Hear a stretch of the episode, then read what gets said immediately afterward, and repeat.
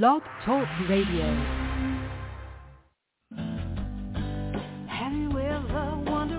Welcome to Mind Shifters Radio with the Forgiveness Doctor, Dr. Michael Ryce. I'm Jeanie Ryce, your co-host. We also have co-hosts Dr. Tim Hayes and Michelle Bechette. We will share with you the wisdom of the first century Aramaic internal process of forgiveness. We offer tools and support five days a week. We will support you in building a solid foundation within yourself to live in pure love, in Aramaic, Rachma. Michael is the author of the book, Why Is This Happening to Me Again? For more information about the forgiveness process, please visit www.whyagain.org. And now, welcome to the show, Mindshifters Radio.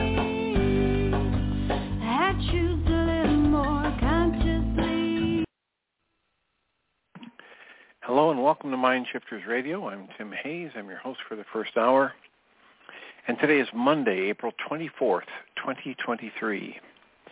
As always, we're grateful to everyone who's joining us here today, whether you're listening live or through the archives, as we spend another couple of hours teaching and supporting people in using some of the most powerful, effective, efficient, and accessible tools I've ever encountered. These tools are available absolutely free through the tireless efforts of Dr. Michael and Jeanie Ryce on the website at whyagain.org.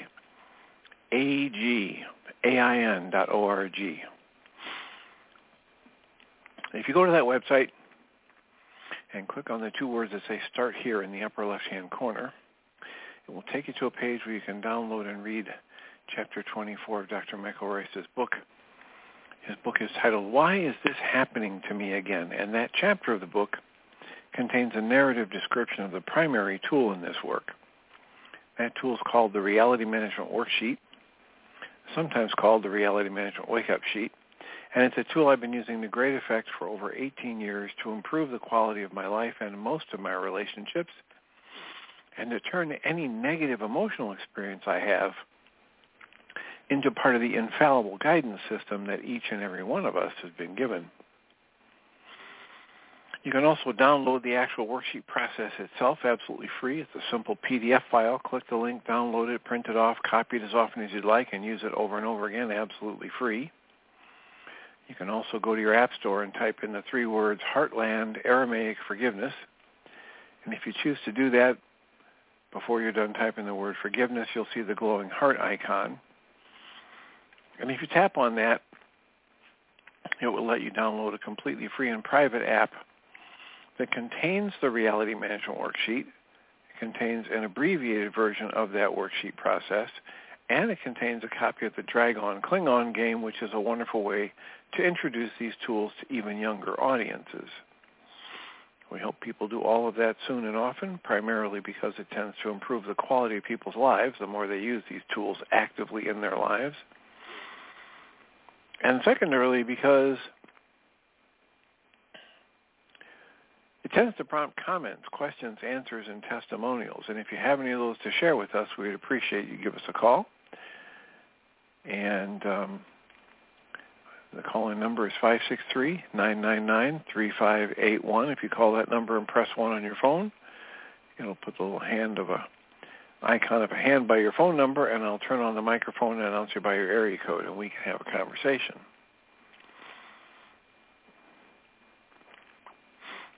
There are also a whole host of audio files on that website of shows just like this one where people have been stepped through the worksheet process.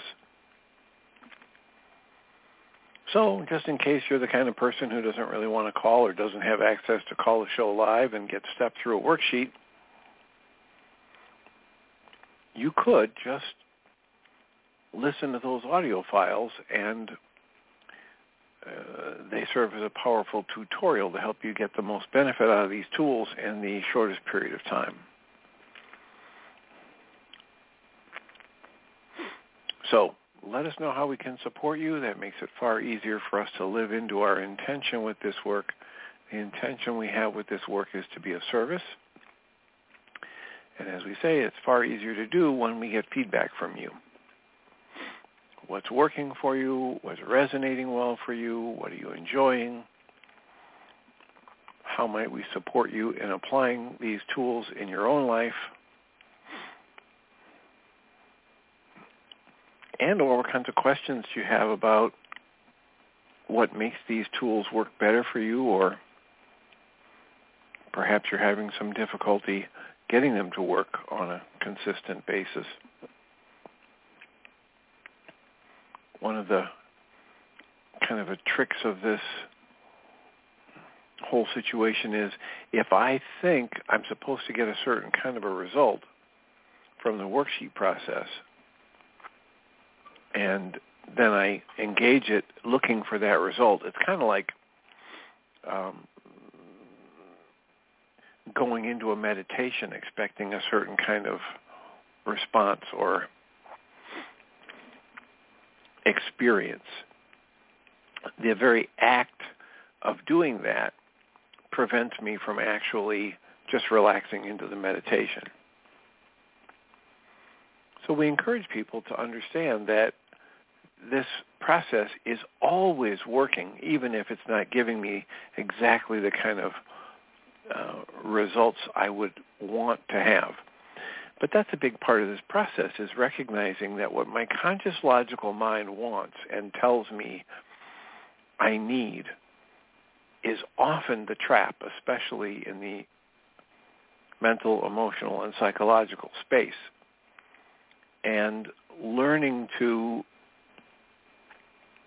be willing to cancel my need to be right, to put all of that aside and experience a different kind of wisdom or input or intelligence is a big part of what this tool can help us do. And if that makes sense to you, great. And if that challenges your sensibilities, that's also good. We can talk about it. We can assist you into the using the tool and stepping into the process so you can demonstrate to yourself the value. And that's what we're here to do. So again, the call-in number is 563-999-3581. And I should note that if you have an interest in reaching out to us but you can't call in live or prefer not to be on the internet show, you can send us an email. You can email me at tjh at mindshifters-academy.org and or you can email Jeanie at J-E-A-N-I-E at whyagain.org. That's W-H-Y-A-G-A-I-N dot O-R-G.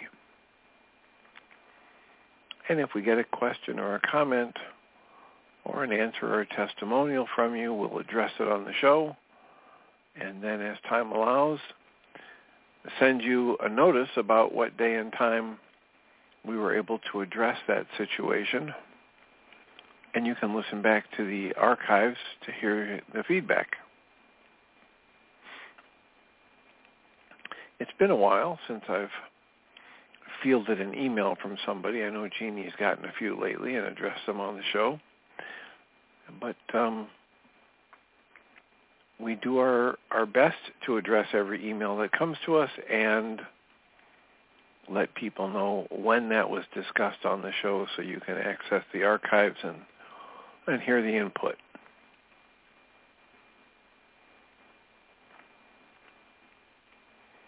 So I have um, another project that's had, you know, its ups and downs over the past few years, but I also do this podcast for Journey's Dream, and I have several interviews coming up. Um, one of them is for a young woman who's written the book May Cause Side Effects. Brooke, and her last name is S-I-E-M. I don't know how to pronounce it, but and it's a story about a young woman who had been put on antidepressants very young in her teen years and was on them for years and miserable and feeling suicidal. And then finally decided she would get off them. She would find a way to clear her system out and see what it's like trying to live without all of those meds. And um, and it was very very difficult. There's a lot of withdrawal. There's a lot of what you might call bounce back or um, adjustment that your your your system has to make if it's been functioning with a lot of antidepressants in it for a good long while and all of a sudden uh, you don't have that in your system. And I interviewed within the past three years. I interviewed Dr. Peter Breggin, who wrote a book on psychiatric drug withdrawal, and um,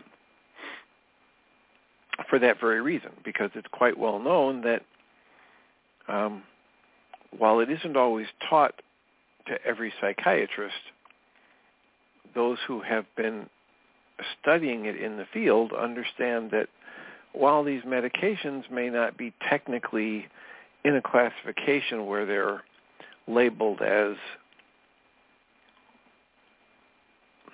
addictive or habit forming, your body does have to go through some major adjustments to be able to tolerate having all of that stuff in your system, to have your brain function even reasonably normally while all of these other chemicals are affecting your neurotransmitters and those are you know essentially the um, the mechanism that one nerve in your brain communicates to another. So all of your ability to think and feel and respond and interpret your your the data coming into your senses, all of that is affected rather powerfully when you take some of these psychotropic medications. So that's a book. That's I'm I'm just beginning reading it. Um, it's it's all about the horrors that she went through to first decide that she was going to try going without these medications and then what it was like trying to go through the withdrawals or you might say the adjustment to life without the meds. And there's another interview happening this week with a gentleman who wrote the book Rejection Junkies. And he's been married for 55 years and he's very Christian, as I'm finding the more I read the book. But he says he's got some powerful perspectives to share about how when we have expectations that don't get met in childhood up to about age 8, 80% of our patterns of relating to people are formulated by the time we're 8 years old. And to his way of thinking, the pattern of rejection and craving for connection. And when that's not available, lining things up so that we actually experience the um, the rejection that we say we don't want, but at least it's familiar, and that's what he thinks is one of the root dynamics that we go through um, over and over and over again in our lives. And he's got some, some things to say about how to break that cycle. And then the other interview this week is going to be with Dr. Bradley Nelson, who is the author of the Emotion Code book, and now he's the author of the Body Code book. And I say that um, to give you a, an idea of the kinds of book interviews that have been useful for the Journeys Dream podcast and to let you know uh, once again that we'd be happy to uh, field your suggestions to um, whether it's a podcast you like to listen to or a spiritual teacher or um, a book you've read that you really liked that's in any way related to self-help or spirituality, etc. Um, we're still actively entertaining recommendations. So please let me know if you have any of those books you've read recently or podcasts that you just you know can't get enough of and um, pass that along and we will see if they will agree to be interviewed. Again, the journeysdream.org website has resources on it, and it's a non-for-profit that's actively trying to engage in rewriting the narrative on mental health from whatever this thing is where we talk about people with a mental illness as though they're different than us and we give them lots of meds and we hospitalize them and moving it from that, moving the narrative to one in which optimal health and well-being is possible and expected. And one of the uses of that podcast is to put some of these not so familiar options out in front of people. Because most people in our culture here in, in the United States get their health care um, screened through their primary care physician. And that means somebody who's been trained in the allopathic medical model, and that means they're trained to use a list of symptoms and match that with a list of medications and or surgeries. And that's good for a certain range of difficulties, especially physical traumas, and it's not so good for the overall long-term care and or any kind of a chronic illness. So we're we're trying to make the options which do exist um, more readily available to people in a lot of different settings. And this free podcast, and there are over 120, maybe 125 different interviews that we've done in the past three and a half years and they're available at journeysdream.org. And so feel free to take advantage of them and send me an email at tjh at mindshifters-academy.org or give us a call at 563-999-3581 and let me know your thoughts about who we might interview.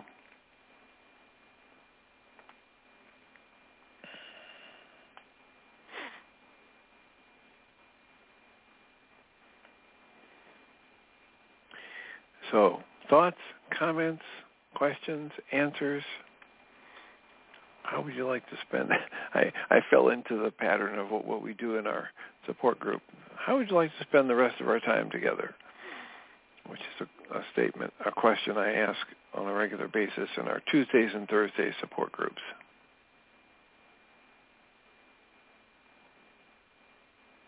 So we have been taking a look at the book by Christian Sundberg, A Walk in the Physical.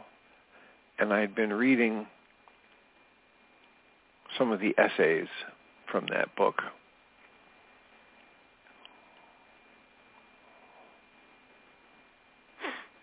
And here's a, an essay number 33 on the erosion of the ego. And ego is an interesting word because it's defined very, very differently by different groups of people. It's often maligned as an evil thing or attacked. Um, but there are those who understand that it's it's a tool. It's not a bad thing. It's not a demonic thing. It it has very specific limitations as a tool, just as every tool does. Right? There's no one tool with which you can build an entire house.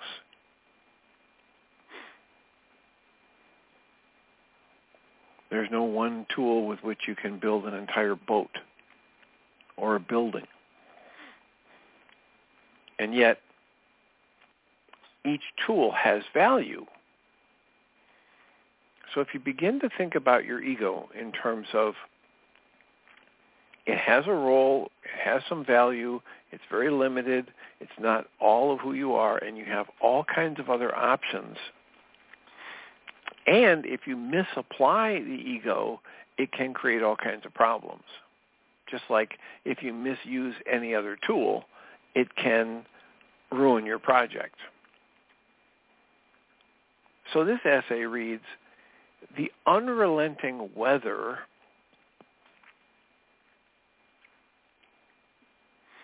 W-E-A-T-H-E-R, right? The unrelenting movement of, quote, what is, close quotes.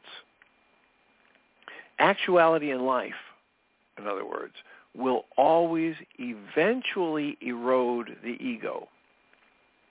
That is, reality itself is built in such a way that over time, each conscious participant will naturally work their way through fears to greater states of freedom, creativity, and love. That process may take a long time or a short time. But the duration of time required is not hugely relevant. Space-time itself is an invention. The quality of your experience speaks to you about how you are doing. If your personal experience is one of peace and joy, you're following the natural way. If your personal experience is one of stress, pain, and suffering, in many cases, you're experiencing the counter pressure necessary for you to grow. Anxiety, negative emotions, and stress are symptoms of having bought into perceptions or beliefs that are contrary to your true nature. Anxiety, negative emotions, and stress are symptoms. They're your warning signal to tell you that you've bought into perceptions and beliefs that are not in alignment with your true nature. regardless of how much you believe the limited story you're telling yourself, and regardless of how much you blame others, you cannot escape the feedback that is your own personal experience. The story of the ego is sometimes one that is not easily challenged, especially in the context of such a constraining universe as this one. But over time, that story does inevitably get challenged. Beliefs that don't seem right ask to be challenged. Or self-doubt that leads to pain demands to be challenged. Or our possessions and accomplishments do not ultimately satisfy us. Or hurtful action leads to retaliation against us. Or we fail to find fulfillment when our intentions are primarily selfish. Useful feedback abounds in our lives if we are humble enough to listen. So what this is saying is, if you're having distress, mental emotional distress, the very best use for it is as an alarm signal to wake you up to the fact that what you've been believing, what you've been buying into, what thought patterns that you've been trying to live your life from are in error.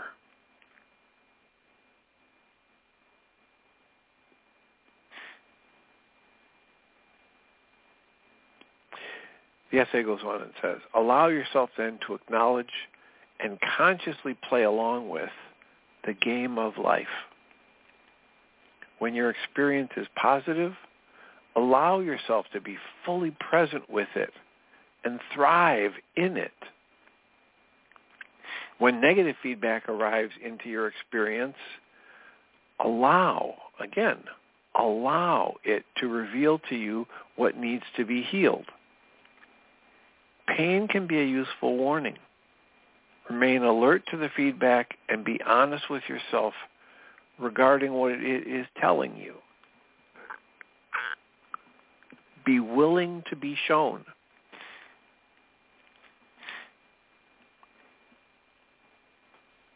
This this has me wanting to, to, to stop and say, this is why we continually in each worksheet process from the reality management worksheet, we say, I cancel my need to be right. I cancel my need for anyone or anything else to change. What is that? It's a statement of I want to be back in allowance. I want to be back in direct connection with what's actually happening. I want to go with the flow here. And I want to ask to be shown a different way to look at this than the way I'm looking at it that's causing this pain or fear or sadness. Be willing to be shown.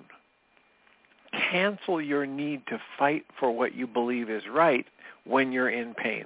Hope that there's another way to look at it. Ask to be shown another way to look at it anytime you're in pain. The essay goes on and says, when your own stories are challenged, allow them to be challenged. The erosion of the ego will happen one way or another this universe that you're committed to is made just to facilitate that process. So you might as well play along. When you do, and you surrender your deep need for control, you will find that true freedom is waiting for you.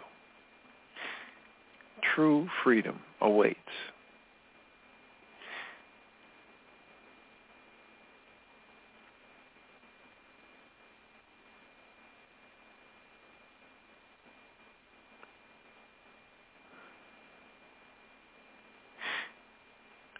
So, thoughts, comments. You know, watch. This this is. Um, it, it feels weird for me to be saying this, but I have been doing this kind of thing, reading these kinds of things, listening to different teachers for so long.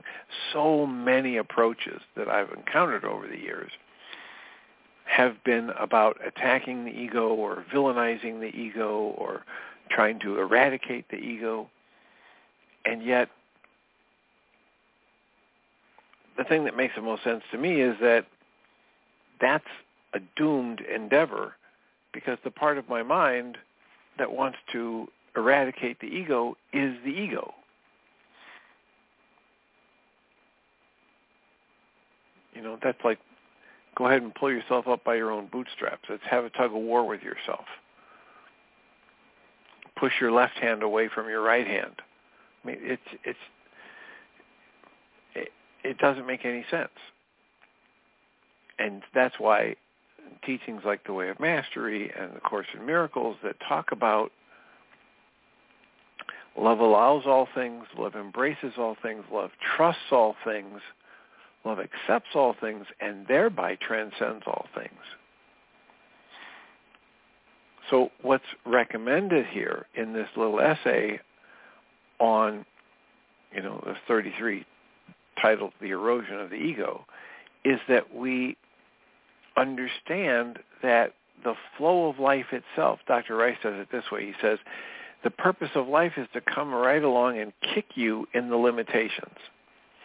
So you wake up and realize what you're holding on to that's actually hurting you or preventing you from moving forward or you know, it's a disintegrative energy that's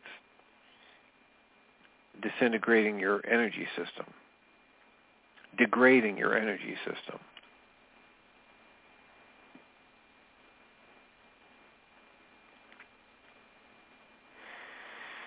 And I know we've talked about this before, but the next essay, number 34, is titled Following Your Fears. And we've talked about it before because I remember bringing up the Ursula K. Le Guin story from her Earthsea trilogy. And there was a there's tremendous wisdom in any really good writer, especially one who's writing science fiction or fantasy, um, you know, fantasy novels, because you have to really understand at least certain aspects of human dynamics, human relationships and emotions. And Ursula K. Le Guin was one of those. And the idea of this essay titled Following Your Fears is encapsulated in one of her stories about this wizard who was being chased by a, a spirit from you know the realm of the afterlife. And every time he ran from it, it would chase him. And several times it caught him, and he just barely escaped. And he was convinced that if the spirit won the battle, this evil spirit would have all of his power, and he was a very powerful magician or mage.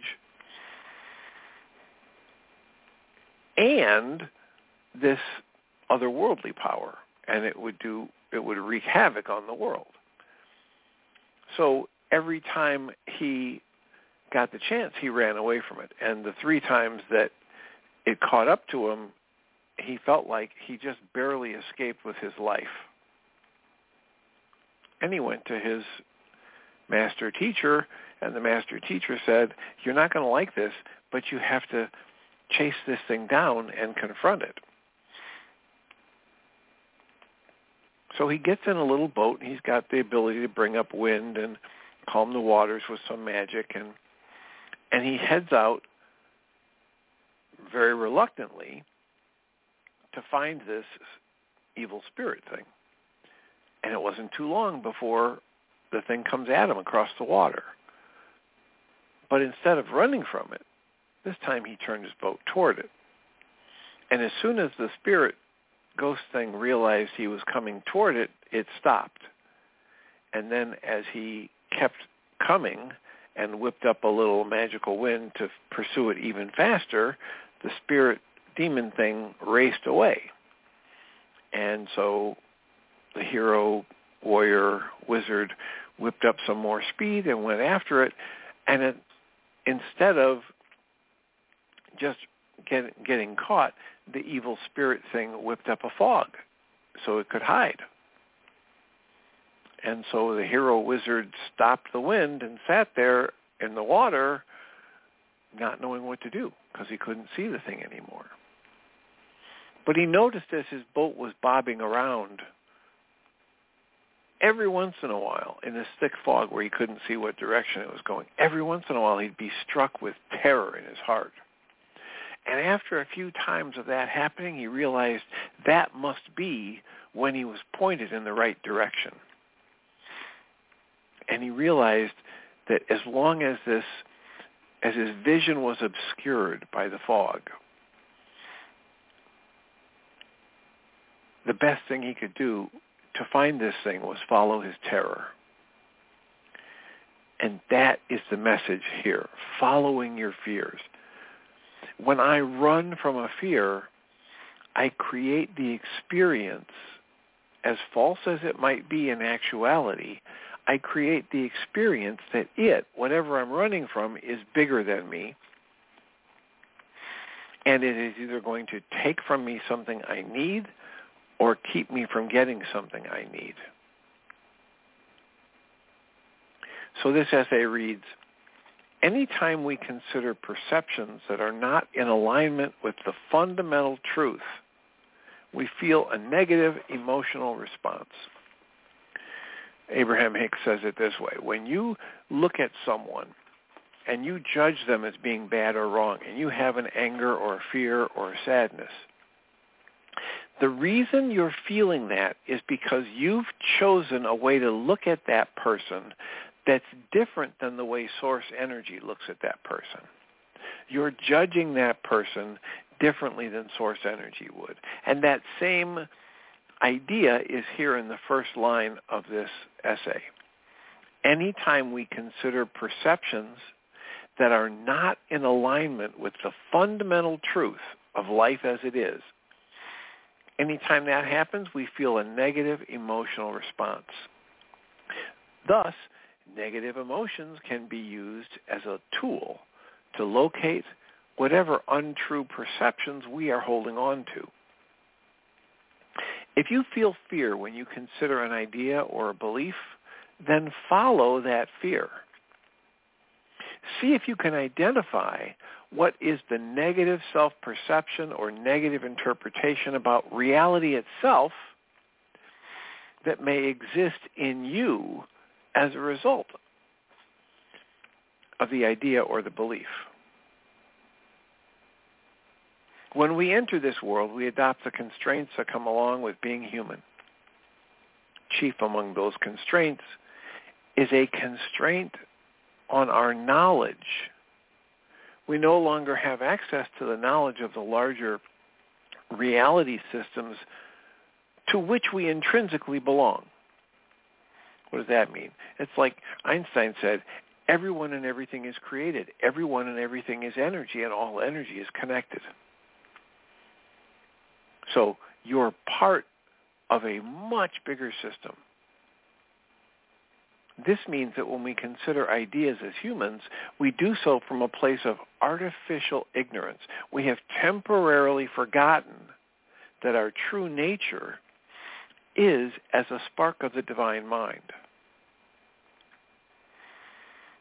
That state of not knowing permits us, it provokes us even, to consider possibilities that are frightening to us, and thus gives us the opportunity to experience firsthand a new perspective that would otherwise be impossible for the all-knowing spirit. Sometimes that new perspective we're entertaining is one that is contrary to our true natures. And when that happens, we experience a negative emotional response. Dr. Michael Ryce would say, if I'm in pain, I'm in error, or my thinking is in error. The next paragraph reads, for instance, regarding one of our most prevalent fears, if you consider the idea, quote, what if there's no afterlife and I die for real, close quotes. If you consider that thought and then you feel fear or resistance as a response, Go find out why. Follow the sensations sufficiently within you and see if you can discover what negative self-perception or negative state about reality itself that particular belief would mean. If you consider the possibility that no afterlife exists and you're simply destroyed at death, then the resulting self-perception you may be experiencing or entertaining is one of powerlessness or non-existence. The point is, we know from this teaching, from any of the other great spiritual teachings, you can never be powerless. You can never not exist. Your true essence is a spark of consciousness. It's a spark of the divine mind.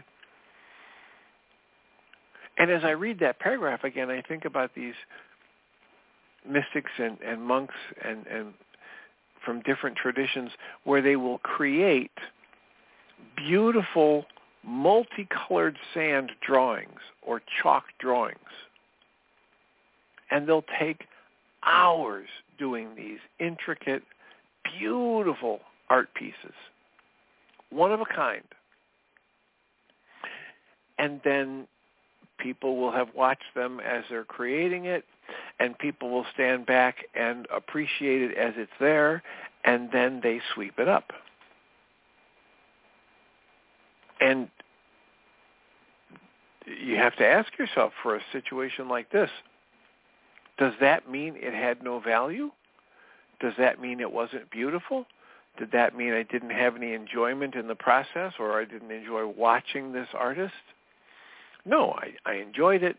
It gave me all kinds of stimulation that I found as pleasurable. I have the memory of it if I want to call it up. The fact that it's not there anymore doesn't mean it wasn't of value. So if you create a sense of terror or upset thinking you you don't have a soul that's going to live after your life, why don't you know understand that you could have just as wonderful an experience of life living in this moment for this moment. There is nothing inherently negative about the idea that you are the body and when you drop the body there's nothing else there you can still enjoy the interactions you have loving gratitude-based, compassionate interactions with other human beings, with nature itself, with animals. And you can drink that in and have it fill you up, fill your bucket, so to speak. The fact that it may not last, there was a, a song by uh, Peter Mayer about the pumpkin patch. And one of the lines in it said, the fact that the life of a jack-o'-lantern is brief makes it all the more wonderful, all the more poignant. But for that one night as a jack-o'-lantern, you might bring a smile to a face. You might get to see the stars. That's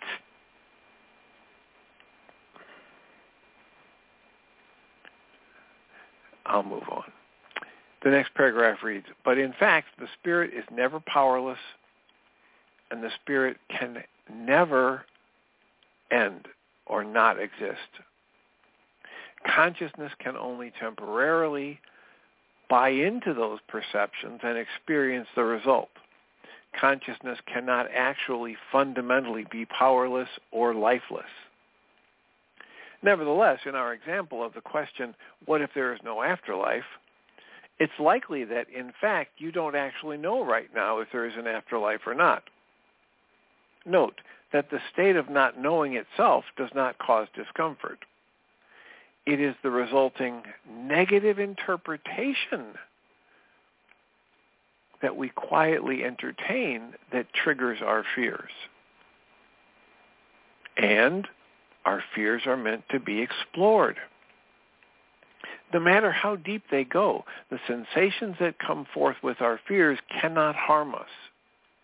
In fact, those negative sensations are valuable guideposts that lead us to discover the untrue perceptions that we have adopted during our human experience. Right? No matter how deep the fears go, the sensations that come with them cannot harm us. They are meant to be explored. They can serve as valuable guideposts that lead us to discover whatever untrue perceptions we have adopted in our human experience. It goes on and says, permit yourself then to actually welcome your negative emotions as the fear messengers that they are. When you follow where they may lead, it will require great humility, persistence, and courage. And yet, that pursuit is incredibly worthwhile. The invitation is to find out what negative self-perceptions or negative perceptions about reality you are buying into. When you find those negative perceptions, spend time with them and with the resulting negative emotions that they can generate in you. Let them rant and rave. Hear them out in the now, in this moment. Feel them. Feel them fully. Breathe, soften, allow. Be with those feelings. Be with those negative thoughts as an outside observer. Rather than listening to the story you've spun all around them throughout your lifetime, just allow your awareness to be with the sensations themselves in total allowance. The light of your awareness is powerful. Its mere presence, the mere presence of your awareness, backed by the power of your intent to actually experience your emotions, experience them for what they are, and let go of your control. When you do that, it will naturally melt the illusions. And with sufficient humility and bravery, it's possible to peek through the ego structures of our lives, peek through them so clearly that we in fact see everything negative is an illusion. And only light and love are fundamental. The only way that can be seen is if we follow our fears. We allow, we let them wash over us. We breathe, we soften, we embrace, we trust, we accept, we allow. And that's the only way to transcend.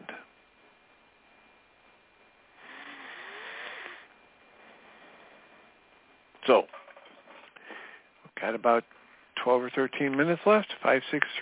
563-999-3581. What might this be stirring up for you? What kind of comments or questions would you like to add to our our discussion today? 563-999-3581.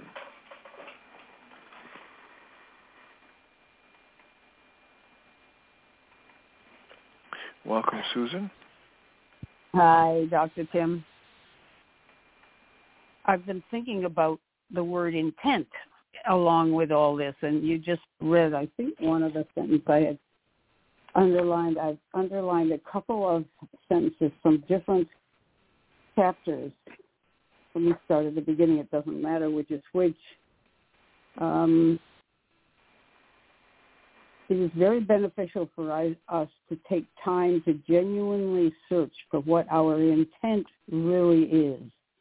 Doing so takes responsible courage, remarkable courage. But for the individual who is ready to accept responsibility, face their fears, and truly serve others, the universe itself will respond. I kept thinking of Michael and how he said, you've got to be divinely selfish.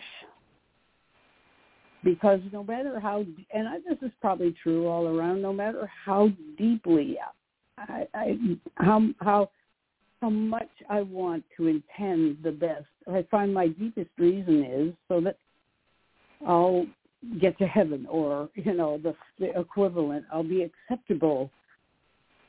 Um I'll experience good things but or, and other it might help make other people happy or help them be happy, whatever. But it seems as if at the bottom of everything is a wish to do it right, to get the best out of life, the most out of life.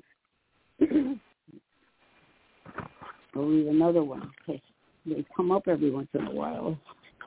Uh, this is called True Growth, um, essay 67. He says, it is the quality of our intent that must grow, not the correctness of our ideas. Um, see if the next paragraph has to do with that too, too, maybe not so much. And then the last one I found just now, just looking through, love is a state of intention genuinely pointed, this is from essay 73, Love is a state of intention genuinely pointed toward the benefit of another over one's self. Okay, I could stop there and talk about divine selfishness again. I'll go on. Love is a state of intention genuinely pointed towards inclusion, acceptance, freedom of being, and unity. Anyway, but it all ends up being when do we get pure enough to have a pure intention? Well, but tr- try to understand that he's talking about this in another couple of essays as in in your true self, in your core, in your higher self, in your consciousness, even when you're not in a physical body, that essence of you, that is the pure intent. It's always there. You can't fail at that. What we're talking about in his book is about the idea that we're here in the physical realm having forgotten that and working at bringing our awareness back to that in more and more challenging circumstances. So the pressure is off. You you do not need to create you can you can create the sense of pressure with your consciousness with your thoughts about it. But the essence he's talking about is that your true nature can't fail. It's the same kind of thing that's in the way of mastery and in the abraham hicks teachings. You're you're going to have an infinite number of chances to get it right until you get it right and if you want to think of other entities as personalities, you have to think of them as these perfect personalities with infinite patience and complete love in all conditions. And there is no sense of time. It's not like they're over there saying, oh, come on, hurry up, or you're not going to make it, or it mm-hmm. doesn't work that way in the non-physical. So the invitation with this work is to catch it when you create a sense of urgency or of failure and understand that's just one more attempt by your consciousness to create a more challenging set of constraints for you to work with. And so now when you feel like you're under pressure and you might not have the right intent, and what if you can't get enough good intent before time runs out, can you still be loving? Can you mm, still be gentle yeah. with yourself? Can you take a breath and say, "Oh, look at silly me. I'm trying to, pre- you know, pretend there's some kind of an urgency and creation is just going to keep flowing. It's mm. a-okay, just mm. the way it is. That's a great relief to hear that we're already that. We just have to find our way back there, or and we can take all the time we need. Because well, and Michael says, M- Michael says um, before we leave that thought, over and over again, he talks about how in his readings of the scriptures, Yeshua says, repeatedly, fear not, fear not, fear not, fear not. And then Michael would say, so pay attention to any teacher, including Michael, that you might interpret as saying, danger, warning, be afraid, be very afraid, because that's not the message from Yeshua and other great teachers. Mm. The message is fear not. The message is all-encompassing love, acceptance, allowance, surrender.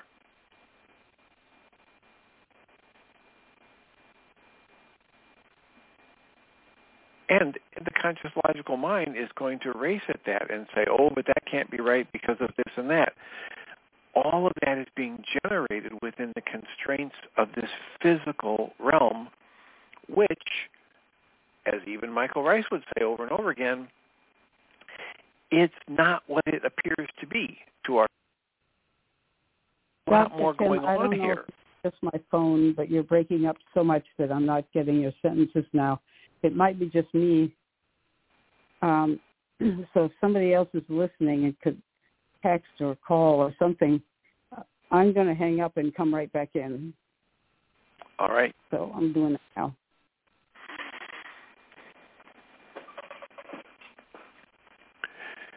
So uh, we're waiting for Susan to call back in. If anybody else has been hearing it break up, please let us know, either by putting your hand up or sending me a text if you have that information about how to text.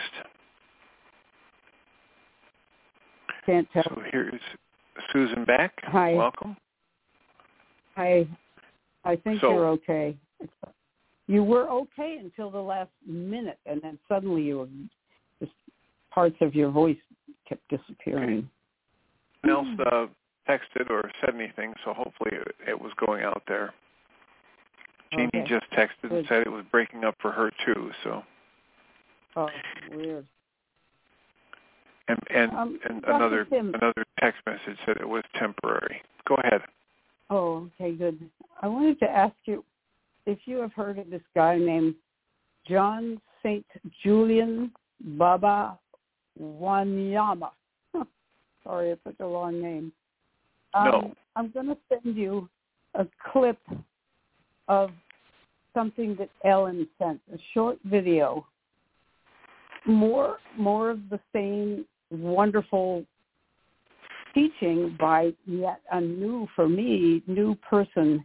And the main thing he said, I I'm scrolling through to see if I can find the, um, here it is. Um, I'll send you, I'll forward this link while I'm talking, but he mainly says, instead of praying to God, asking God to do something for you or correct some situation or help out somewhere. In, invite God to come right to the situation. He calls it breaking the source code or something like that. He's got a an accent. I'm not sure what accent it is. He's just a lovely person though. And this is sort of neither here nor there except that I was so excited about him and wondered if you if he would be up for being interviewed by you. That's you were mentioning earlier in the show how how you would like names and I don't know how available he is, but um John Brightman heard him the other day. Ellen John Brightman is in our group and he just said this is a man who really understands and it seems to be living within the presence capital P, which is some the way that John speaks about everything that we've been talking about. When you get there, you you're doing this, and so I just sent it to you. That's for later. Um, All right, I will check it out, and uh, thank you for that uh, suggestion. And I'll reach out if I can find a way to reach out to him, and we'll we'll let you know what happens. That would be great. Thanks well, for you've done answer. it It's again. You, we've got to the end of our hour, so I thank you for that comment and question and that suggestion. I'll mute you so you can listen into the rest of the show. I'll remind us all that we come from love. We're made of the stuff we call love. We actually are love, and everything else is false. Welcome, Jeanie Ryce. Thank you, Dr. Tim. Appreciate you. You're very welcome and deserving. Have a wonderful show. Thanks. So welcome everybody to the second hour of MindShifters Radio. And today is Monday, April the 24th, 2023. And their calling number is 563-999-3581. Press 1 and that puts you into queue to talk to us. We'd love to hear your comments and questions because that makes this your show. And I tried to get a hold of Michael. He's actually on the road. And I had asked him last night if he was going to be on the show today, and he said yes. But then I haven't been able to get a hold of him in the last couple hours. So I hope that he shows up. But anyway, um, I guess until he gets here or doesn't, um, I'll just share that uh, I had been doing. If you've been part of the codependence intensives, then you know what I'm talking about when I talk about the. I think it's 14 pages. Uh, the new deep detailed power person worksheet, and I had worked on that. This was back a couple of months ago, uh, and it was actually before my dad passed away. And so I was working on that, and you go down through, and and um, it brings after several questions, you get to recognize um, the pseudo solutions that you use, and so I looked at you know the the pseudo solutions that I took on from my power person and uh, there's actually like 12 different pseudo solutions that Michael talks about, and it you know starts out with you know one of them. The first one is if I could just figure it out, and you've heard Michael talk about that several times. And then it says um, to fight, winning is important. Uh, forgive them or myself in the situation, and uh, thinking that you're forgiving when you're actually just pardoning. Then to fix them or yourself, to find someone to love, quote unquote, to control everything and everyone, to strain and struggle to make up for a non-being life. And Michael has just joined us. I wasn't sure if you were going to get here, so I'm actually just going through the pseudo solutions. Number eight is to put my pain deeply enough into my brain's image of them to blame them if I could just convince them that they are the problem in my life.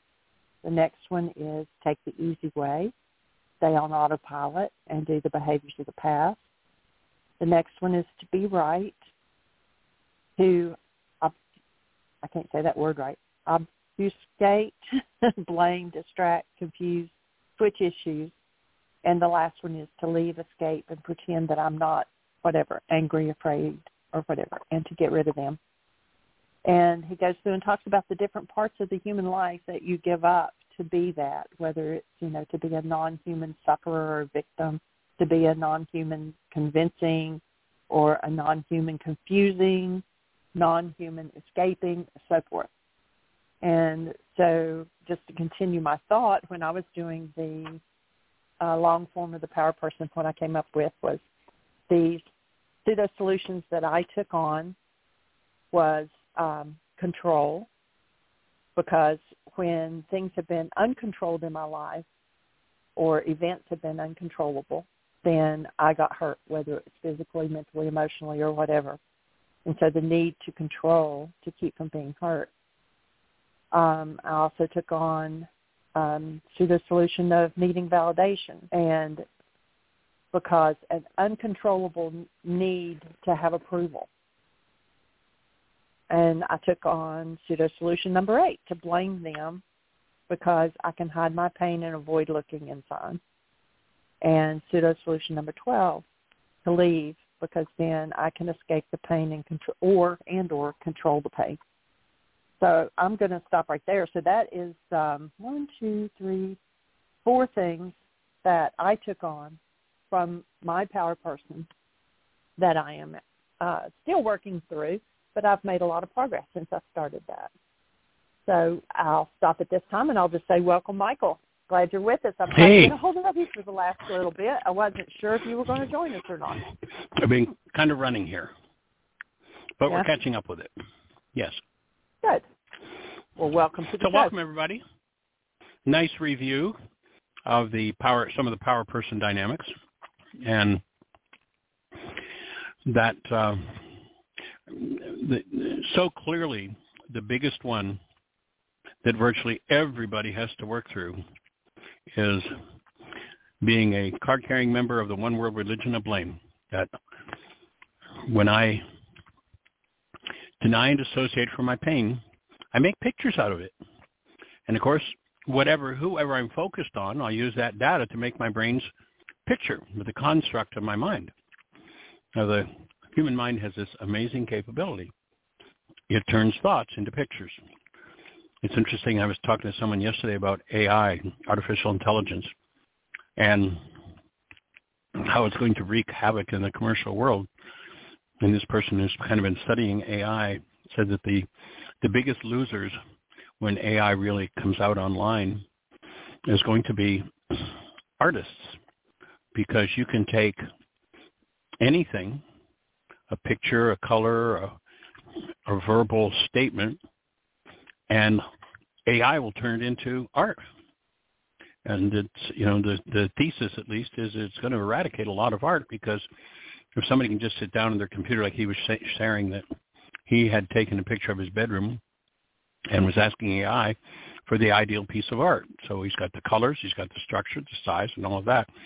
And he hits a button to print, and there's there's his art for his bedroom, uh, for you know nothing more than the printing cost and the cost of using AI. And it's kind of like the human mind is AI. It takes whatever is input to it and turns it into a world of visual images. And if our focus is outside of us on whoever the current them is, and you'll notice if you look through your life, you've had 87 different thems throughout your life, but the issue that underlies the whole thing is the same. Why is this happening to me again? Why is that? Because the issue is in the mind that's holding the blame.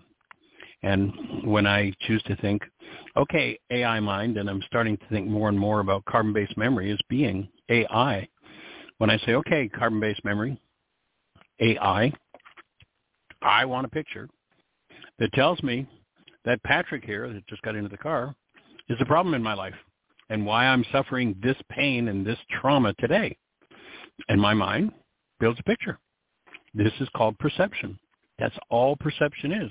It's an AI painting of what my thoughts are. And so I can focus on Patrick today and Harry tomorrow and Bill the next day and go on down through the list through my whole life. And my mind will keep showing me pictures but when I recognize the underlying, the thing I've been through 87 different times with 42 different people is about me and it's inside of me, then I have the opportunity to start to collapse into what the AI has been trained to do. And when I collapse into that, I get to connect directly with what's at the root of this picture that my mind's showing me. And when I can access that directly, then I have the power to start changing the instructions, start changing what the mind has been instructed to do.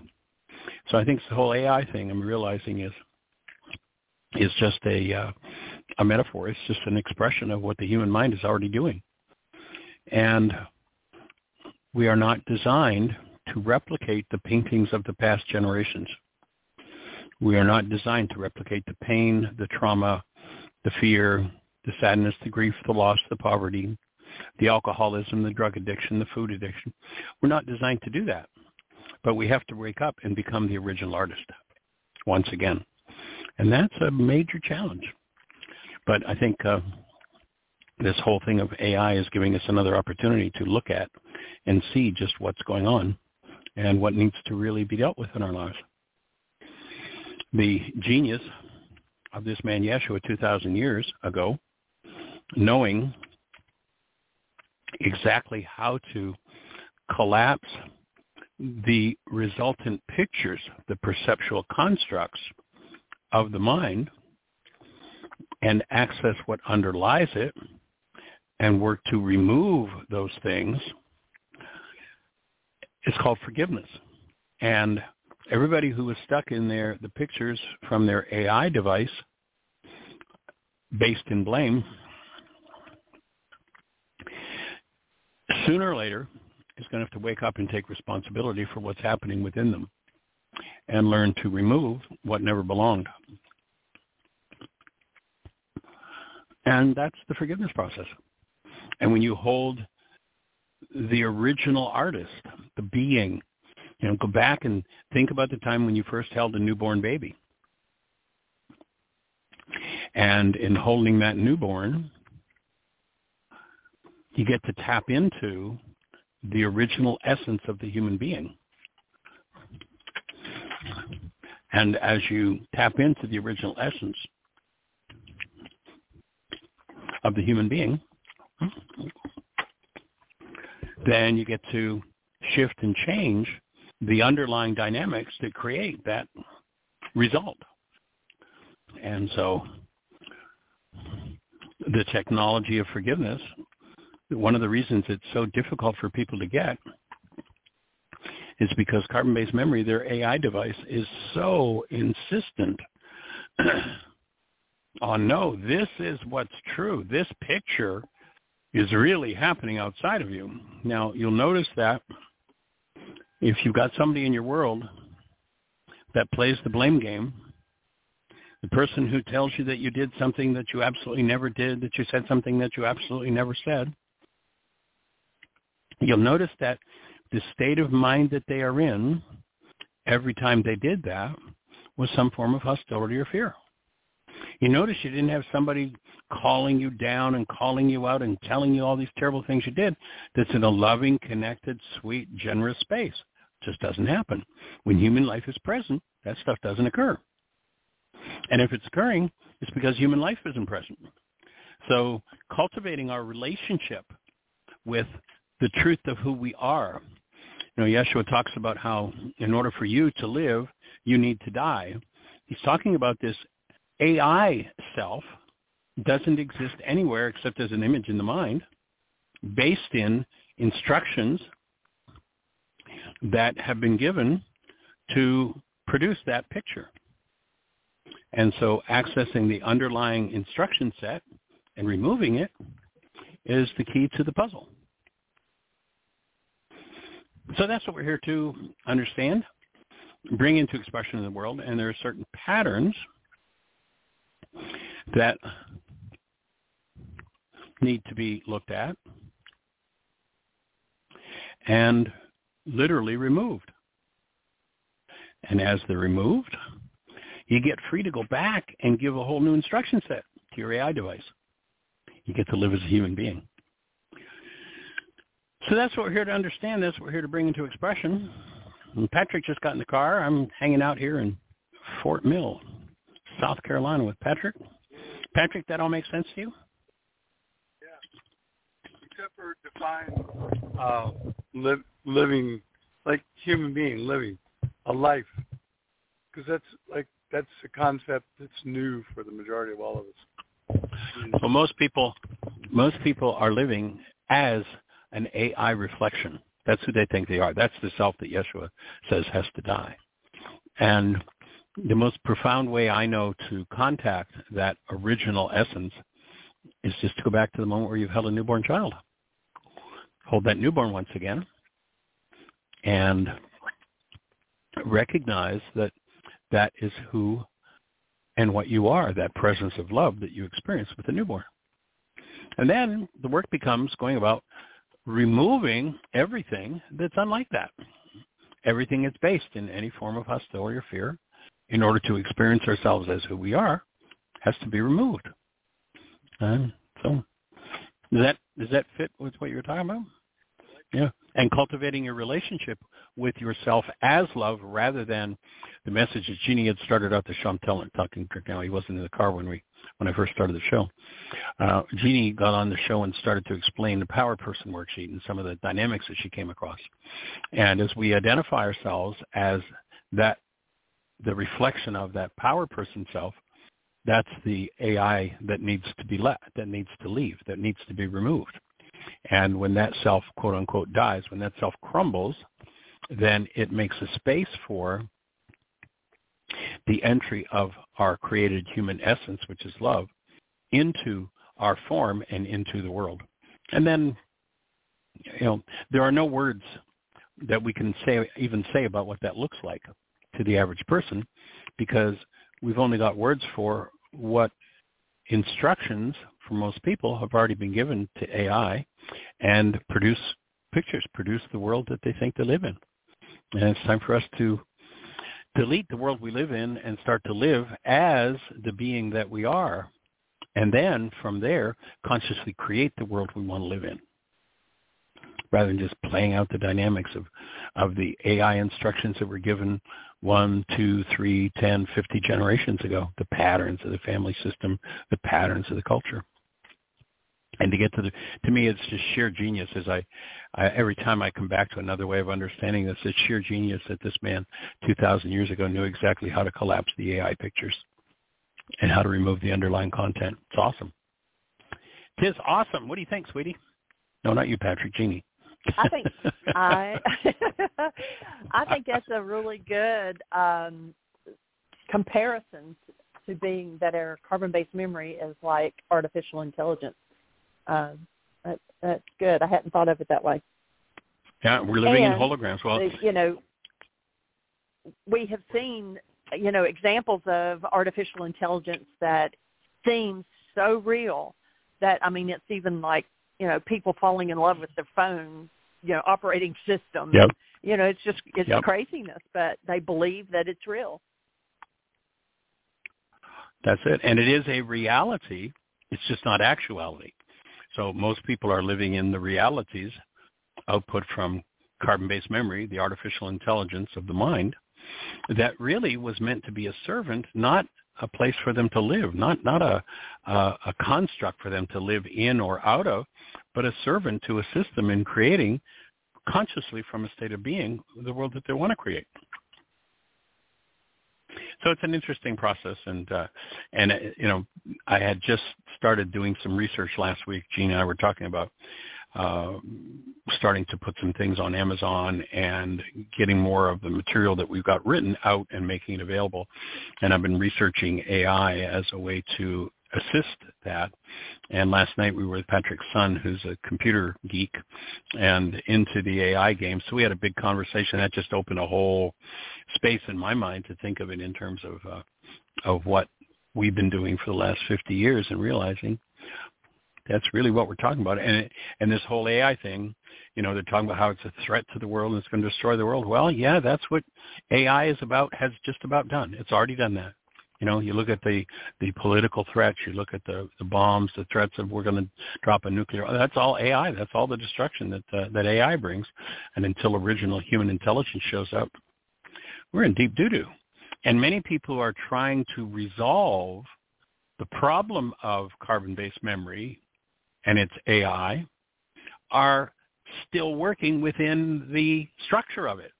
Like, how do you get out of the structure that's the structure you're living in when you think that with that structure you can solve the problem, which is the structure?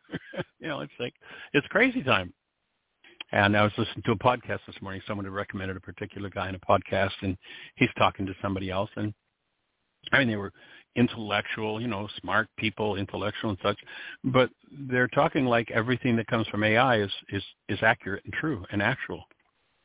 And you know, even though super intellectuals don't go, yeah, boy, this is good stuff. The truth is, it's foolishness because it's all based in that insanity. So we be here to support the opening, the awakening, the removal of everything that never belonged. And if you're out there in listener land, put up a hand and have a conversation with us. We do have a, a couple of hands up, actually. So the first one is Susan, 610. You're on the air. Okay, well, this is a question for you, Jeanie. And Michael, that idea of AI, I haven't got a grasp on what AI is. I've been just kind of ignoring it. Um, so it's Thanks artificial intelligence, and it's even yeah. even to the point of like you know we have in our house Alexa, uh, Ryan and them use Google, and different people, and all you do is you say you know Alexa turn on the light, and she does. Yeah. Or like last night, you know Michael wasn't here, and I'm not real familiar with the the uh, TV controller, so I just to turn the volume up on the TV, you know, or whatever, and she does it, and so I don't have to try to figure it out. I just ask the artificial intelligence to do it, you know, and you can actually. There was one time I asked a question and, and she answered me something really off the wall, and I said, "Are you stupid?" And she says, "I will remember that when computers take over the world." And I thought, oh my gosh, I just got threatened by my computer. oh my God! You know, it, but some people, I mean, there's even like a movie out. Uh, Alexa, turn off the light. She heard me say that a while ago, and she turned the light on. Um, there's, there's actually a movie that this guy, you know, he talks to his the artificial intelligence on his phone, and he's mm-hmm. a lonely person. He doesn't have a girlfriend or anything, and and the voice on his phone is female, and so he can mm-hmm. ask her questions and she answers them, and she's sweet. And, you know, he can say, "Give me a compliment," and, you know, and all these kind of things. And he actually falls in love with this fake person that's in his phone, you know. And yep. then there's another movie that we saw where these people had built. They actually looked like human bodies, even and it was they were run by artificial intelligence, you know, just like robots wow. or something. But the robots kept getting smarter and smarter, which is actually what um, these other systems, Alexa or whoever, what they do as well is based on your commands and based on what you ask all the time. It's like they build a profile of who you mm-hmm. are and what you do. You know, I mean, it's even like it, it, I've been in a store before, like maybe go to Best Buy, and then I come back out and get my car and I start to do a Google search or look on Facebook or something, and all of a sudden I'm bombarded with Best Buy ads. You know, right? Like, How did you know I just went in that store? You know. I know it's very weird. yeah, it is, and you know, some people they they're just so dependent on it. You know, I was reading a thing this morning. This teacher actually stopped his class five minutes early and told the students to talk to each other. And some of them started to pull out their phones, and he's like, no. He said, put your devices away. I want you to talk, look at someone in the eye and talk to each other. And you know, it happens so much. I mean, if you go in a restaurant and look around, and we've even been guilty of it. Instead of sitting there and having a conversation, you know, everybody at the table's on their phone. Right. And you miss out on what's really going on in the present moment because you're so tied up with half the time people you don't even know, you know, on your telephone and I know it, it is. It's going to take over people's minds. Well, there's right. actually. Well, uh, I was going to say there's quite a bit of information in the culture now. I mean, the movie you're talking about was probably what five or six years ago we saw that, but now it's advanced to the point where it is out there in the world, and people are buying programs, and those programs are basically, you know, there's a great ethical concern because these programs are taking over people's lives.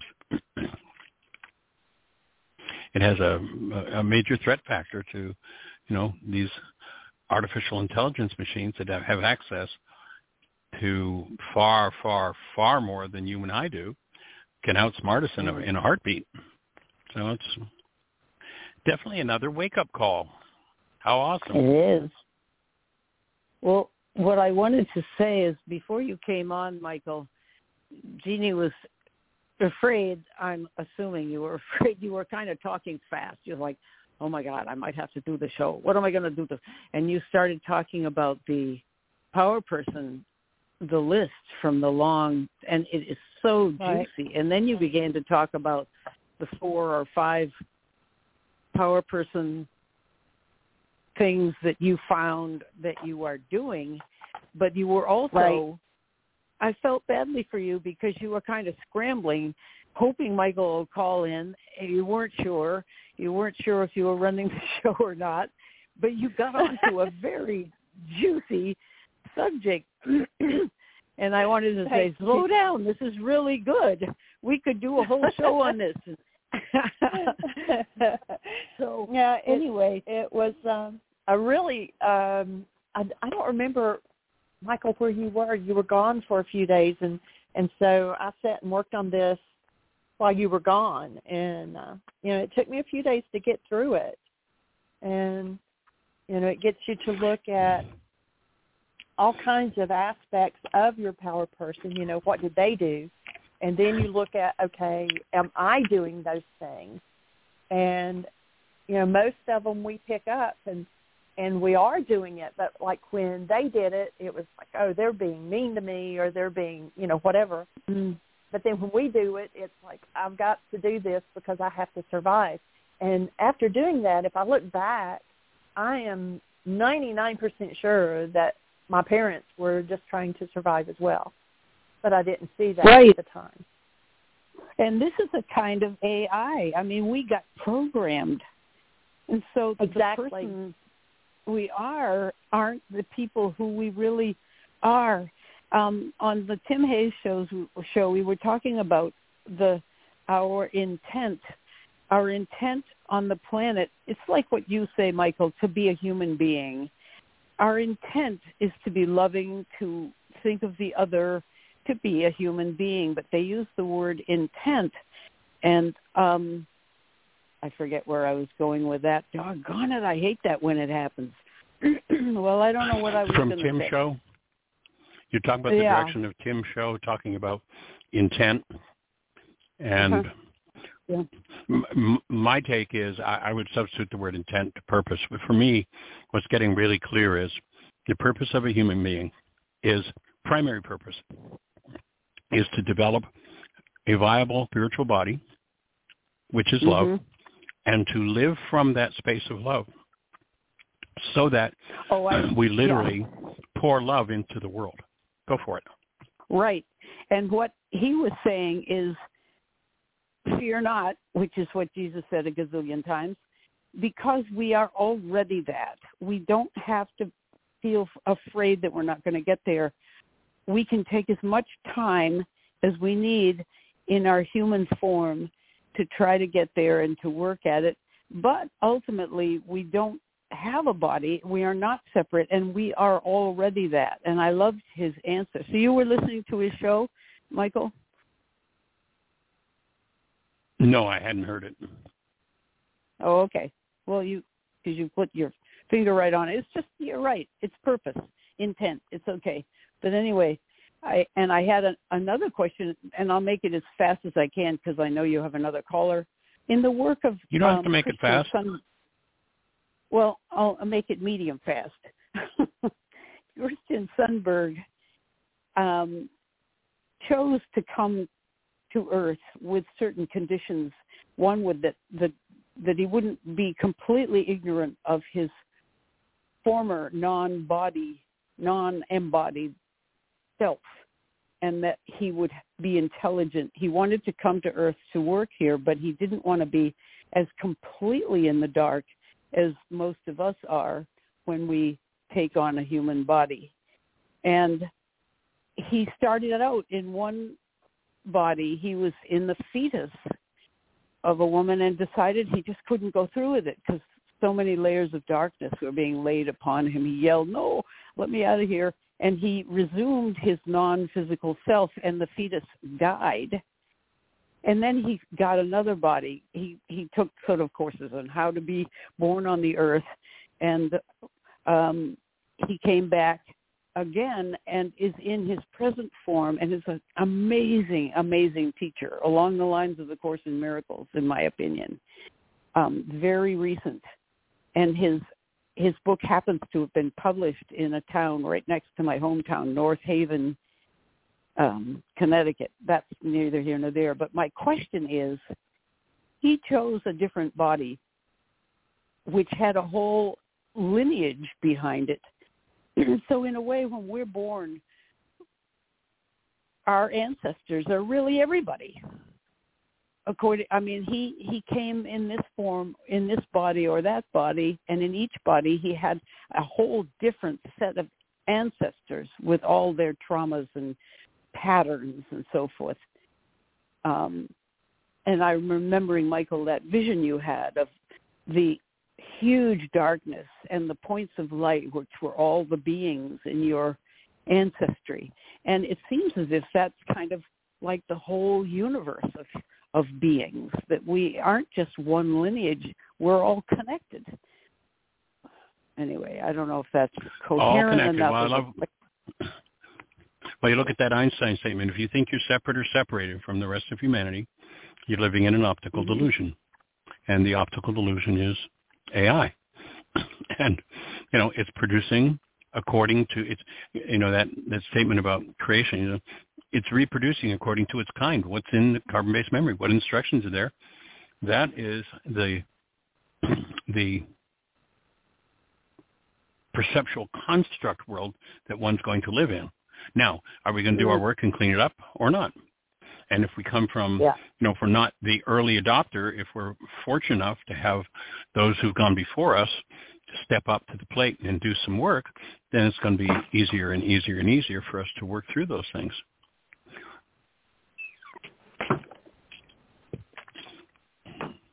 Well, God bless. So. I'm with you. I'm with you it. on that. Right. It's time. It's definitely time. It sure is. Michael is outside gardening at this very moment. Whoa. Oh, nice. Nice. Yeah. Very cool. Yeah, I'm going to mute myself so that I you don't hear me. I'm still listening, but I'm going to not make any noise.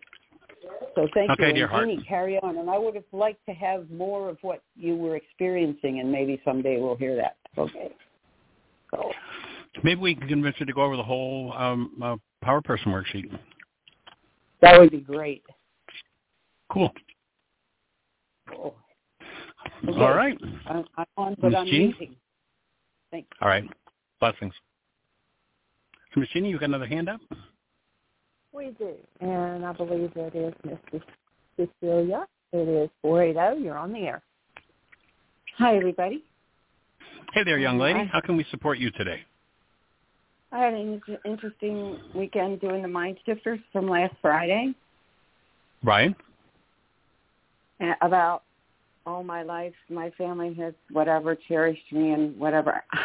I have to get up. I had to plug my phone into the wall to walk over to get the sheet, but I can basically. That's basically what you what you suggested I do a worksheet on. Right. To the mind shifter on. And- hmm Yeah. Yeah. So what did you turn up? Well, okay, so so what turned up is that eh, there's so many little things that I could have put down, but the main and I did put down, but the but the main thing is basically what you were saying in the in the pro, prologue. I don't know if you call that to the show Right. um, is is uh, is that I, I I was I came at peace with this is that they just had their own carbon based memory. It wasn't them. It was their carbon based memory, and Yep. I I accepted it. And so then I saw them as the cause of it instead of seeing beyond that, because that's not what the cause is the cause is they uh, they had never worked through their stuff and That's it. or yep that's it so that was Yeah, that's why I was saying just a minute ago. The can you hear my dogs I the blessing of coming, yeah, the blessing of coming from Um, a bloodline that's already started to do their work is pretty enormous. The blessing that's coming through i don't know what's going on with them but hang on. Okay i'm going to shut this door. Um okay is that that that yeah did you say that it's the blessing is that somebody in the bloodline is doing the work? That would be me? Well, if somebody, you know, before us began to do their Oh. work, that we're not the early adopter, the first one in, you know, 10,000 years of the bloodline that's decided to step up to the plate and clean up carbon-based memory, we're certainly at a great advantage having that, those who have gone before us doing that. yeah so i'm so happy i'm doing it. It's an awesome gift. I I do share what I'm working on with my daughter, and she she's just a patient listener. She's the best listener in the world, even if she doesn't understand Nice. what the heck I'm saying. So so uh, I and I feel like I feel like I don't have to pass this on anymore to her, which I did do too. Okay, so Awesome. I did pass. Yeah. Okay, that would be that. So I just want to thank you for that, and Delighted. um, I think I think I'm pretty clear actually. Awesome. Well, you know, uh, the fellow who invented the Salk vaccine, Jonas Salk, said that the most important thing to be is a good ancestor. And the work you're ah. doing is what makes you a good ancestor for your future generations because you take the load off of them. Yeah, awesome. And I hope I'm also my the rest of humanity as my ancestors that I could help take the load off that way too. When you are healed, you are never healed alone. That's right. You open the energy space for everyone who's carrying that same pattern to have an easier time working through it when you do a piece of work to completion.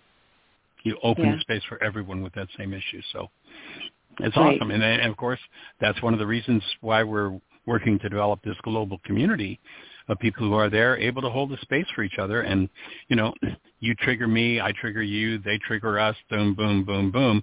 And like the billiard Yeah. ball goes around the table, a number of people go, oh, that's my issue. Oh, that's my, oh, I've got some work to do on that. And, and everybody starts to work on it and it creates a vortex of healing energy that, you know, to me is uh, one of the most precious things in the world. Yes, it is. So glad you're on the team. Thank you. All right. We have a blessed one. Okay. Thanks. I'm with you. All righty. Blessings. Okay. Bye-bye. Bye. All right, Miss Jean- do we have anybody else in the phone queue with a hand up? Anything else happening in the chat room?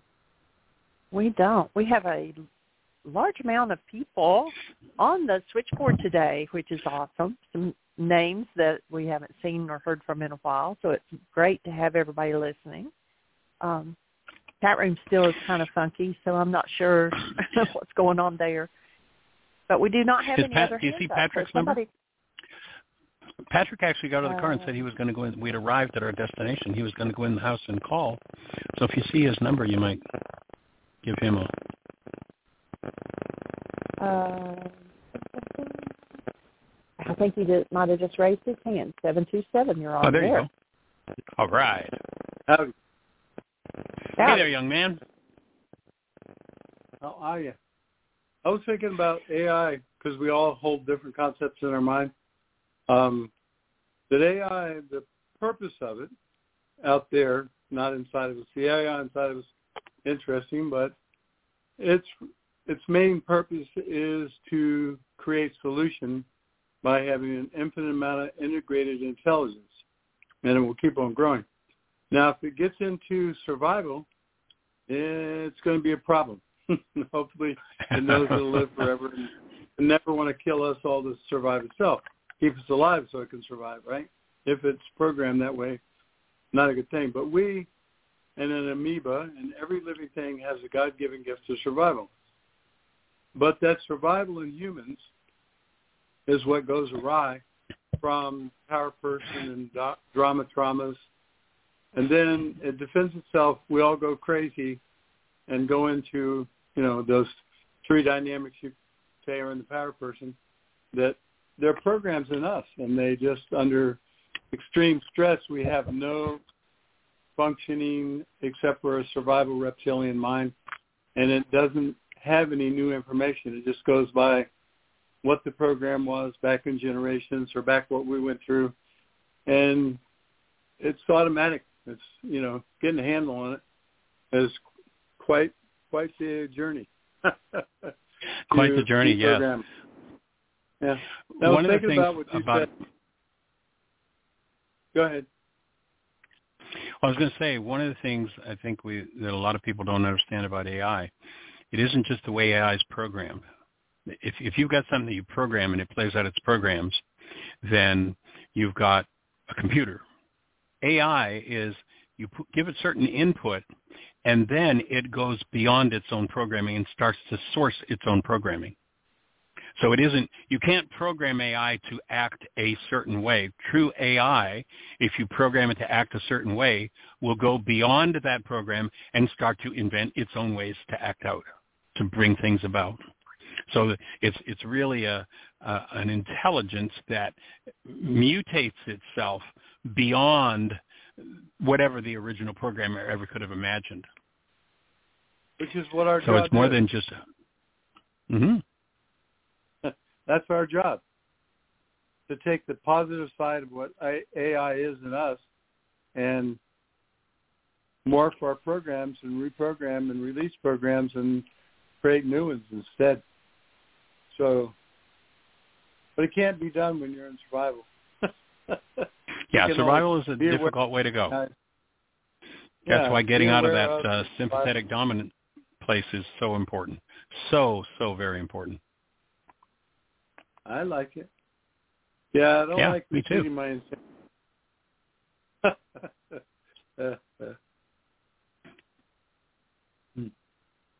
So you're starting to say something else about AI. I forgot. I wanted to make sure. No. I have a, I have a thing I'm working on where I tend to overtalk or don't wait for the other side of the conversation. So I wanted to just go with what you were, you know, what you were coming up with. But I, AI cool. is nothing more than um, it's actually copying our own intelligence to resolve issues and create solutions by re- because it can go in where we get maybe we get a little uh, brain fog or we get a little disconnection or we get a little TIA, we lose a few circuits. It just keeps on going. So it's a pretty nice representation of a young brain. Um, that we have those abilities, and that's how we created something to copy us. So, and our main thing is to keep AI out of a survival program where it starts sourcing and it has someone enters the idea that we're the problem for survival, then then we have, you know, a bad situation. For us, but but is, but oh yeah, what it is. But someone overlay. doesn't have to put that. So my offering is someone doesn't have to put that into AI for it to come up with that idea on its own. That's why it's called intelligence. It can do that on its own. Right. Right. Copy to human. So I just remembered what it was. We talked about overlays and like a bypass. Like if I have a problem in my consciousness or in my flow of blood and energy and aliveness, chi and blood matching each other um, in the human system. So if there's a blockage, you can do a bypass. Same thing's done in Atlanta and every other large city. You build a bypass around it and get some of the flow to go around the center. And so I was thinking that when I said something about building, like if you have the human biocomputer system, if we look at it that way, and um, get a reflection of ourselves, and then we want to deprogram and reprogram the right things, letting go of fear-based consciousness, actions and reactions, and going to love.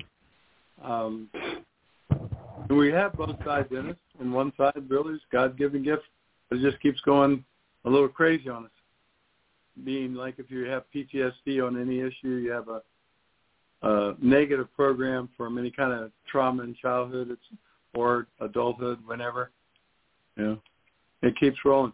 But one of the things I was looking at was that there are programs that can be installed on top of a program to rework a program. And I've done, and I called it an overlay, and you went against that. But I want to say that the master overlay, I think what it is, I don't know how to do it, to release the fear of death totally. That that's what we have, and I think that's what Jesus, Yeshua, Jesus, demonstrated was having no fear of death. He demonstrated to us, and when you don't have, there was an initiation process that was used in the White Brotherhood in Tibet, where one of the initiates would walk into a cave and people would attack him to kill him. If he defended himself, he couldn't move to the next level. So he had to let go of his fear of death and make others and love and life more important than his own. I think that that's like a program that if it was ever achieved by us somehow, I don't know how, step by step, you know, we go, but uh, if we could get that as a finalization, I think it would take care of all the little programs, all the little incidences. But maybe it has to be worked the other way around. We'll start with all the little ones and build step by step, and we get more and more aware, more and more capable, and more and more capable, and we erase more and more of our extreme survival programs that have gone awry to make us crazy, you know, that are crazy and make us crazy. And eventually I think we'll get the whole thing, the whole shebang. And that would be life, and that would be just like um, resurrection and non-death, in my opinion. Haven't done it by a long shot, but, you know, that's all my... Working on it. Meander. Yeah. Cool. Awesome. Waking up. Waking, Waking up, up and becoming life. the originator. Yeah, that's funny. it. That's the whole key. know you not that you're gods, and I always redo the words into know you not that you're creators. And there's a friend who traveled with all a lot of the big teachers in metaphysics and science mixed together. And he said, anything can be healed, but everything you have, regardless, you took it on, it's yours to resolve. So the generations, your own body, your own consciousness, to learn how to be a good creator. This, it's like this is a great game we're playing to undo and become the love we are. But to go to that, what you were maybe saying, the center, the Tao, the center between black and white, right, wrong, and up and down and bad. Um, and then to create from that space and create from love. I think that's the whole job is learning how to create from who you really are, from love. And it's really someday, according to those books on, you know, in the Alice Bailey books, they were saying that different entities like Yeshua, Buddha, you know, people like that, that as they graduate and go to higher levels of consciousness, someday they end up running a planet. You know, so I think, and that's in the bank for all of us. But it's very important to learn how to be a creator. But I know that if I'm a creator, I myself think that I put a block on my ability to speak until I could learn that my heart would rule my solar plexus. my heart would serve for others instead of, you know, service to self, instead of taking one of my insanities, my angers, my judgments, and putting it out there against anyone, be it anyone else in the old days or recognizing it's against myself now. And anything I put out against anybody, I understand now in my own terms.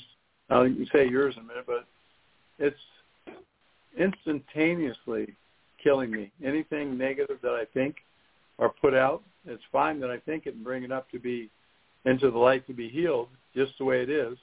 Don't repress it.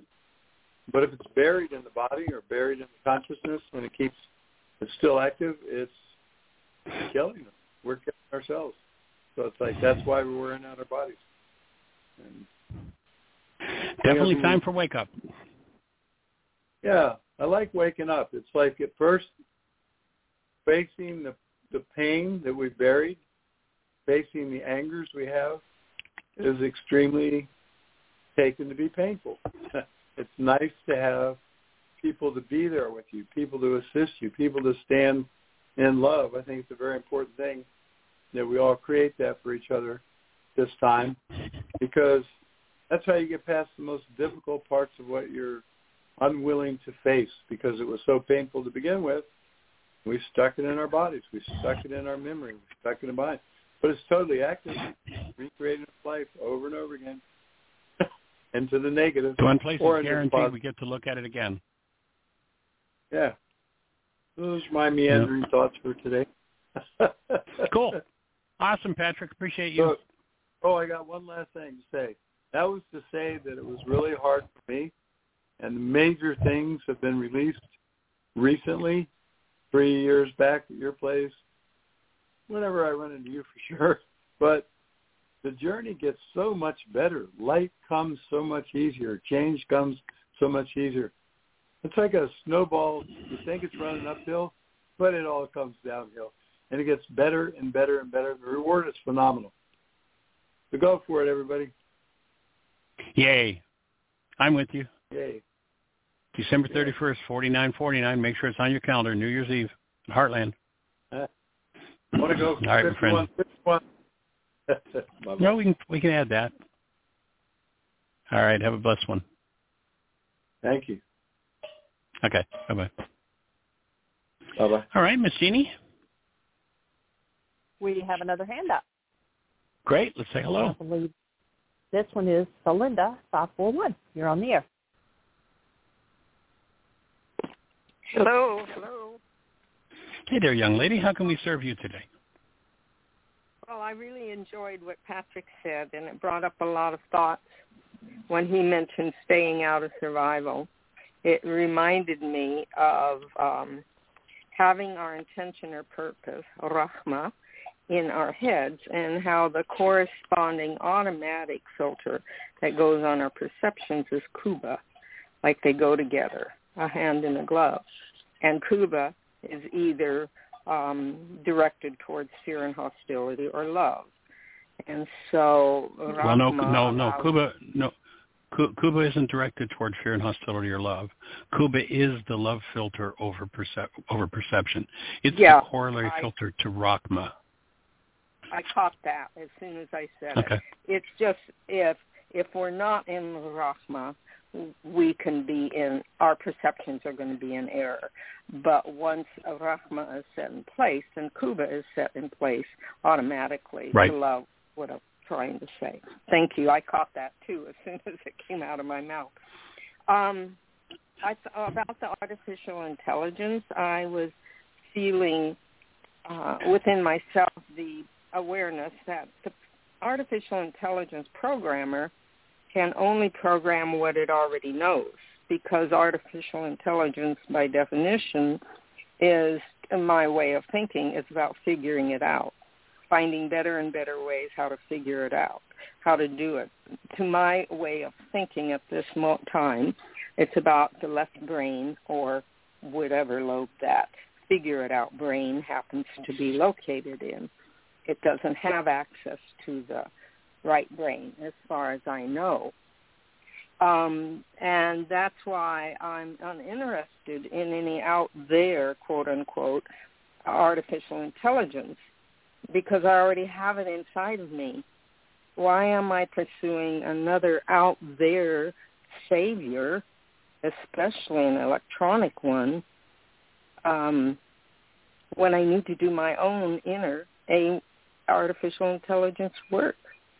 And it reminds me of a um, quote by Omar Bradley, one of the generals in the Second World War, when he came back and he said, we are a nation of intellectual giants running around with all of this head information and we're emotionally, our emotional intelligence is on the level of babies in diapers.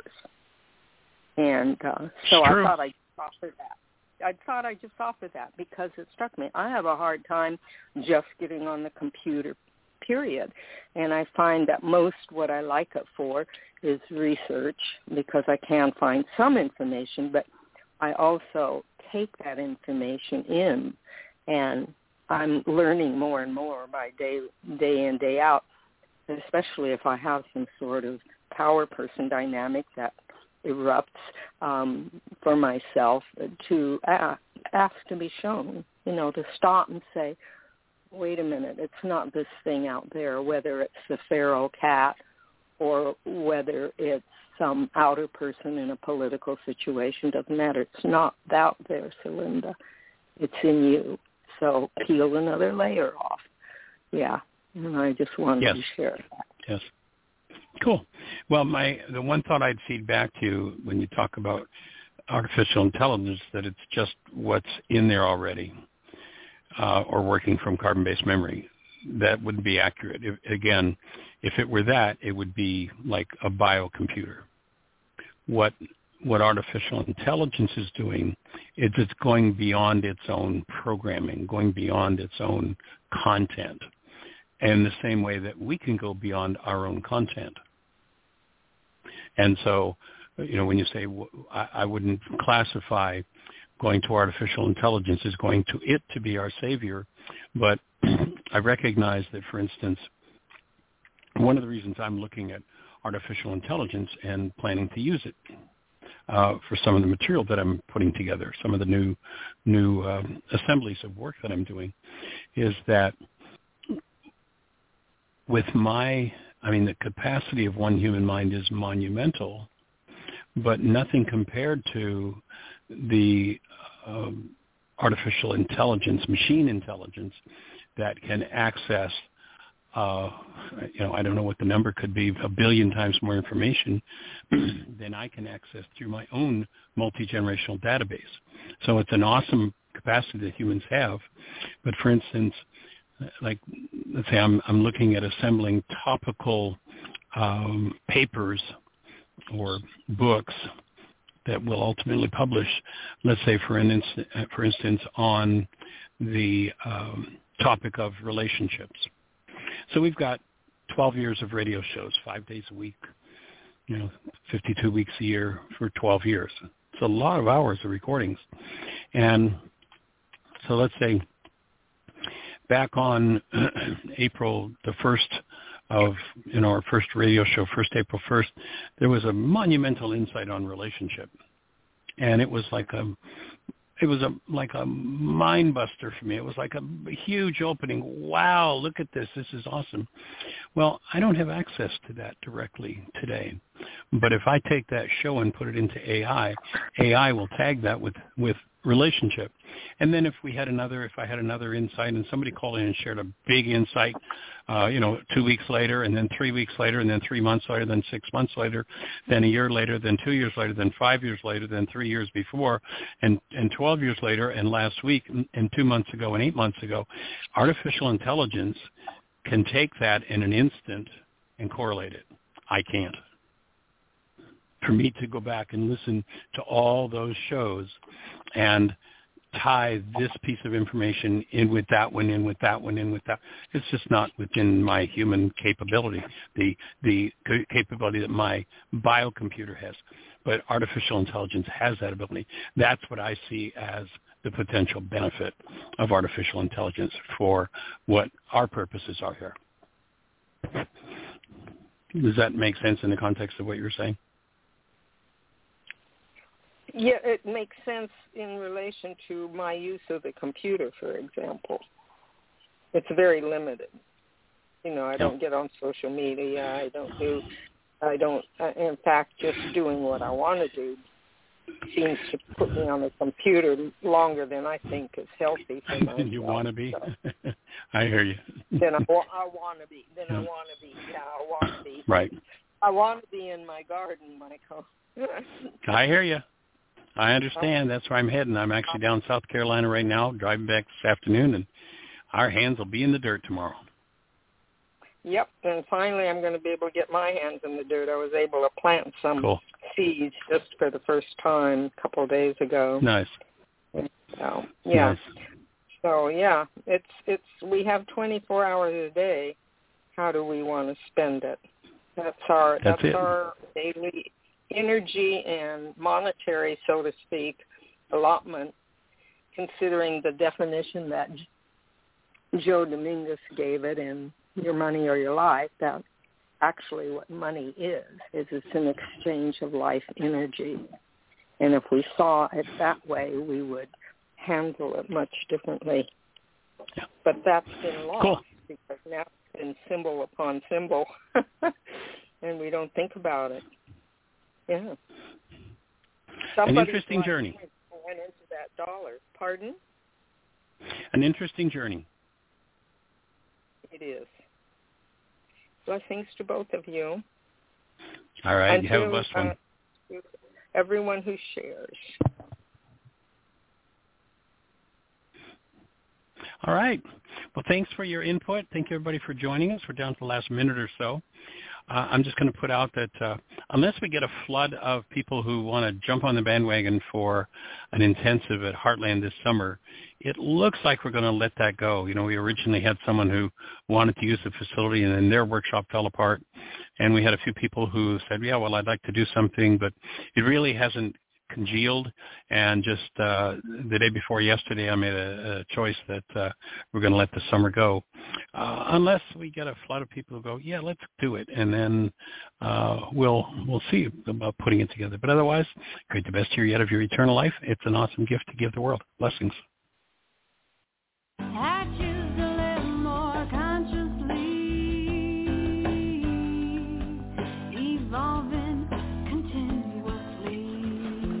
Thank you for listening to MindShifters Radio with Dr. Michael Ryce and myself, Jeanie Ryce, and Dr. Tim Hayes and Michelle Pichet as we present the first century Aramaic internal process of forgiveness.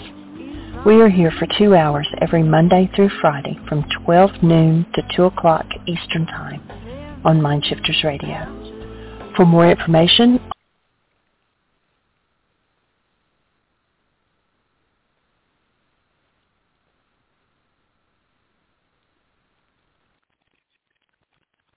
With Lucky Land slots, you can get lucky just about anywhere. Dearly beloved, we are gathered here today to... Has anyone seen the bride and groom?